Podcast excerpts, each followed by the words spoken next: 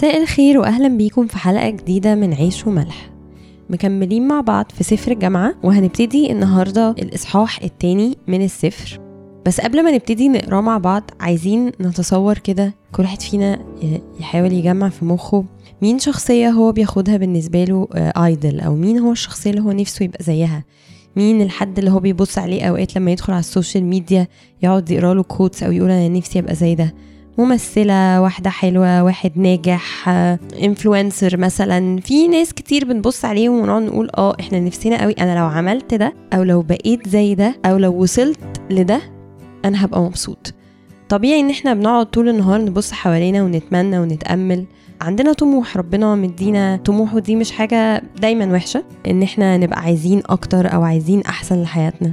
بس ايا كان الشخص اللي أنت هتتخيله ده أنا عايزاك تكون عارف ومتأكد إن سليمان كان أجمد منه بكتير وده اللي هو هيقوله لنا دلوقتي في الإصحاح التاني اللي هنقراه مع بعض. سليمان كان أغنى كان عنده نعم وحاجات أكتر كان عنده فلوس أكتر كان عنده سلطة أكبر بكتير وصل لنجاحات أكتر عمل كل حاجة ممكن تتعمل وده اللي هو هيوصفه بالتفصيل وتعالوا نقراه مع بعض. آية واحد بتقول قلت أنا في قلبي هلم أمتحنك بالفرح فترى خيرا. وإذ هذا أيضا باطل للضحك قلت مجنون وللفرح ماذا يفعل؟ آية واحد واتنين دول يعتبروا عنوان الإصحاح ده. إنه سليمان عايز يقول أنا قلت أجيب آخر الفرح وآخر الضحك وأشوف إذا كان ده هيحسسني بالامتلاء والسعادة ولا لأ. من آية 3 لآية 11 بيوصف لنا وبيتأمل في المتعة الأرضية اللي هو عملها أو جابها أو اشتراها لنفسه أو أخدها لنفسه عشان يبقى مبسوط. افتكرت في قلبي أن أعلل جسدي بالخمر وقلبي يلهج بالحكمة وأن آخذ بالحماقة حتى أرى ما هو الخير لبني البشر حتى يفعلوه تحت السماوات مدة أيام حياتهم. بيقول أنا قلت بقى إيه أشرب خمرة وآخد حكمة وآخذ بالحماقة. بيوصف إن العمل ده كان حماقة عشان أشوف إيه الخير اللي لبني البشر ده إيه الحاجات اللي بيعملوها تحت السماء عشان يبقوا مبسوطين. فعظمت عملي بنيت لنفسي بيوتا غرست لنفسي كروما عملت لنفسي جنات وفراديس وغرست فيها أشجار من كل نوع ثمر. عملت لنفسي برك مياه لتسقي بها المغارس المنبتة الشجر. قنيت عبيدا وجواري وكان لي ولدان البيت. وكانت لي أيضا قنية بقر وغنم أكثر من جميع الذين كانوا في أورشليم قبلي. جمعت لنفسي أيضا فضة وذهبا وخصوصيات الملوك والبلدان.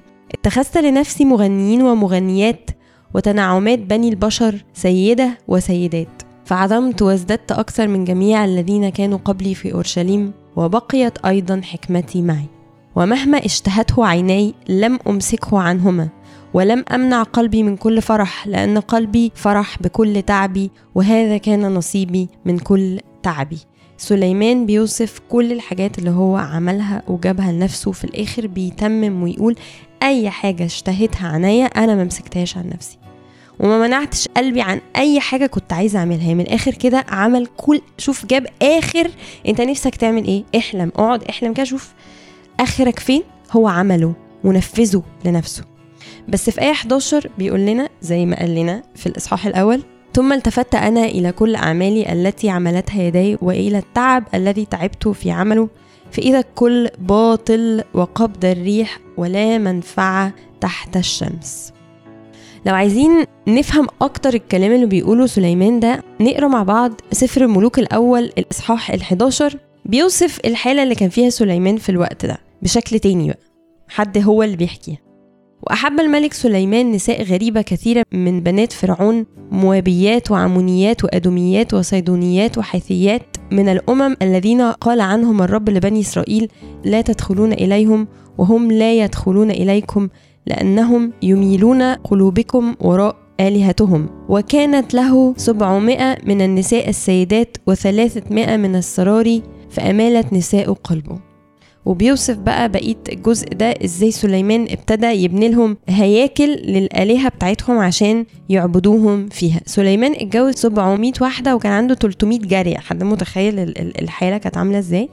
وفعلا ابتدوا يبعدوه عن ربنا لأن كل واحدة كان بيتجوزها كانت مش من شعب الله كانوا يعني من بلاد تانية اللي هو كان بيفتح هو أصلا كان بيفتح البلاد دي وبيكبر المملكة بتاعته وكان بيتجوز من الممالك التانية دي. وعشان يحافظ على السلام كان بيبنوا لهم معابد يعبدوا فيها جوه مملكته. فربنا مكتوب كده في آية 9 فغضب الرب على سليمان لأن قلبه مال عن الرب إله إسرائيل الذي تراءى له مرتين. فلازم نفهم في الحتة دي إن سليمان يعني كان ماشي الموضوع الاتنين مع بعض إن هو كان عمال يعمل كل حاجة حلوة قوي قوي لنفسه ويشتري كل حاجة نفسه فيها ويعمل كل حاجة نفسه فيها ويتجوز كل ست نفسه فيها كله. في نفس الحالة دي كان بيبعد عن ربنا في نفس الوقت ده. فهو عشان كده كان مش مستمتع بأي حاجة. عشان كده قال إن كل ده باطل كل ده قبض الريح ولا منفعة تحت الشمس لأنه في الوقت ده كان تحت الشمس كان بعيد عن ربنا.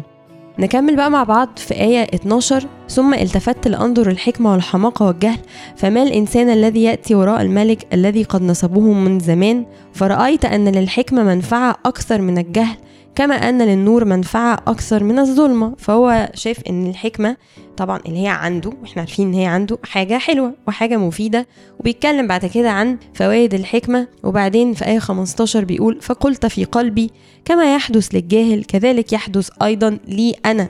فلماذا أنا أوفر حكمة؟ فقلت في قلبي هذا أيضا باطل. يعني حتى الحكمة وحتى الذكاء حس إن هما ملهمش لازمة. فكرهت الحياة لأنه رديء عندي العمل الذي عمل تحت الشمس. لأنك كل باطل وقبض ريح. شايفين الحالة اللي وصل لها سليمان وهو بعيد عن ربنا؟ كره الحياة.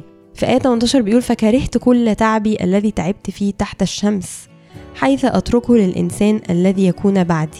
الحتة دي بقى عايزين نقراها مع بعض في سفر الملوك. برضو نفهم هو ليه بيقول أنا كرهت كل تعبي لأن أنا هسيبه للي بعدي. مكتوب في سفر ملوك آية 9 فغضب الرب على سليمان لأن قلبه مال عن الرب إله إسرائيل الذي تراءى له مرتين وأوصاه في هذا الأمر أن لا يتبع آلهة أخرى فلم يحفظ ما أوصى به الرب. فقال الرب لسليمان من أجل أن ذلك عندك ولم تحفظ عهدي وفرائدي التي أوصيتك بها فإني أمزق المملكة عنك تمزيقا وأعطيها لعبدك إلا أنني لا أفعل ذلك في أيامك بل من أجل داود أبيك بل من يد ابنك أمزقها ربنا قال له إن مملكته اللي هو تعب جدا عشان يبنيها وفرحان بيها وشايف بقى إن ده كده القمه إن هو هيمزقها وهياخدها من إيد ابنه. وفعلا طبعا هو ده اللي بيحصل وبتتقسم المملكة. بس بيقول له إن هو مش هيعمل ده في عهده هو عشان خاطر داود أبوه. شوفوا قد كده ربنا علاقته بداود كانت حلوة قوي وبيحب داود جدا. وزي ما وعد داود بينفذ وبيكرم ابنه جدا. فالمملكة بتتقسم في عهد ابنه فسليمان عايش وهو عارف إنه كل اللي هو بناه ده كمان هيضيع. فبيقول إيه؟ فكرهت كل تعبي الذي تعبت فيه تحت الشمس حيث أتركه للإنسان الذي يكون بعدي ومن يعلم هل يكون حكيما أو جاهلا ويستولي على كل تعب الذي تعبت فيه وأظهرت فيه حكمتي تحت الشمس. هذا أيضا باطل. كل واحد فينا قاعد النهاردة يتعب ويقول أنا ببني لولادي وبعمل لولادي و... وبعمل الشغل ده عشان أحوش لهم وعشان أعمل لهم. هو أنت عارف ولادك دول هيطلعوا منين إزاي؟ هو سليمان بقى كان عارف ربنا قال له بص ابنك أنا هقسم المملكة كل اللي أنت بتبنيه ده هيروح. قال له خلاص بص يعني فسليمان فهم عرف نهاية اللي هو بيعمله فحزن إنه قضى وقت كتير بعيد عن ربنا قاعد يبني ويتعب ويشيل الهم. في الآخر كل ده طلع إيه؟ باطل وابنه في الآخر على إيده هيكون في تقسيم للمملكة. طيب إيه الهدف من الكلام ده؟ هل الهدف إن إحنا يعني نكره حياتنا؟ مفيش أي حاجة هتفرحنا؟ وأي شغل هنشتغله مهما كنا أذكياء وعندنا حكمة وتعبنا وكبرنا الشغل اللي إحنا بنعمله ده أو ايا كان اللي بين إيدينا وبنينا للمستقبل ممكن يجي ولادنا يفرتكوه ومش شرط وإحنا أصلا مش موجودين. ده إحنا ممكن وإحنا عايشين. نشوف كل اللي إحنا تعبنا فيه ده بيروح وبيتفرتك وملوش لازمة. ولادنا حتى اللي ربناهم ممكن نشوفهم بيقلبوا علينا ويبطلوا يسألوا علينا. وده بالظبط اللي بيوصفه سليمان إن كل الحاجات دي ملهاش أي لازمة خالص. وإنها كلها باطلة.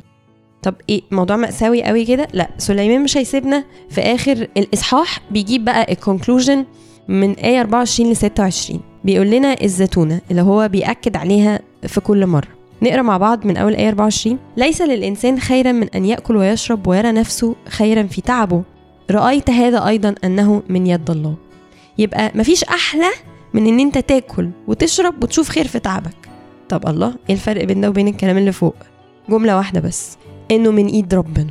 يعني أنا ممكن أعمل كل حاجة بعيد عن ربنا ويبقى كل الشرح اللي فوق ده. حاجات فظيعة بيوصف حاجات فظيعة. في 24 بيقول ياكل ويشرب ويشوف خير في تعبه. بس لو من إيد ربنا يبقى في فرح. لأن من يأكل ومن يلتذ غيري لأنه يؤتي الإنسان الصالح قدامه حكمة ومعرفة وفرحا. يعني بيدي للصالح حكمة ومعرفة معاهم فرح. أما الخاطئ فيعطيه شغل الجمع والتكويم. يعني بيقعد الخاطي بيقعد يجمع ويكوم. أنت متخيل الوصف؟ قاعد يجمع ويكوم. حاجات ملهاش لازمة. عمال يعمل إكوام فلوس إكوام نجاحات. ملهاش لازمة. ليعطي للصالح قدام الله. هذا أيضا باطل وقبض الريح. بيحاول يقول لنا في الآخر سليمان إن من إيد ربنا أبسط النعم. أبسط النعم. بتبقى جميلة جدا. إن أنا آكل وأشرب وأتعب أنا بكون فرح. ليه؟ لأن ربنا هو اللي بيديني الفرح ده. الحكمة والمعرفة مصطحبين بالفرح لو من إيد ربنا. لكن لو بعيد عن ربنا ملهمش أي لازمة نهائيا.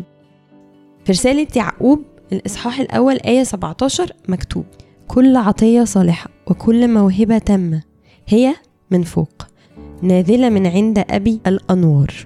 كل بركة ونعمة في حياتنا لازم نبقى مؤمنين إنها عطية من إيد ربنا. لأنها لو مش عطية من إيده زي كده ما سليمان قال لنا مش هيبقى فيها أي فرح هتبقى باطلة هتبقى قبض الريح.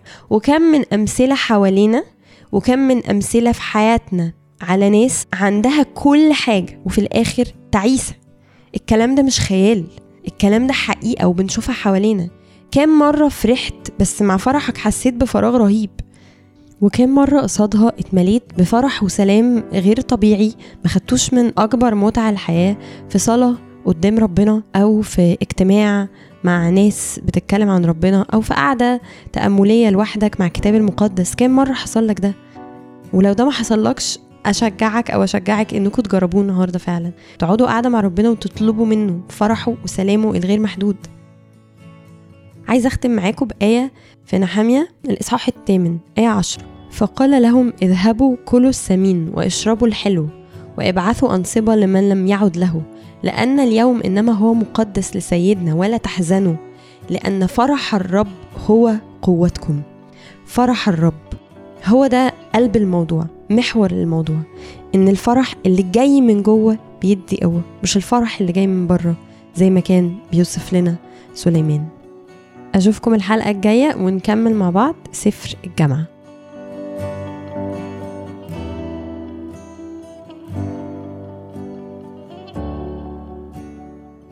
راديو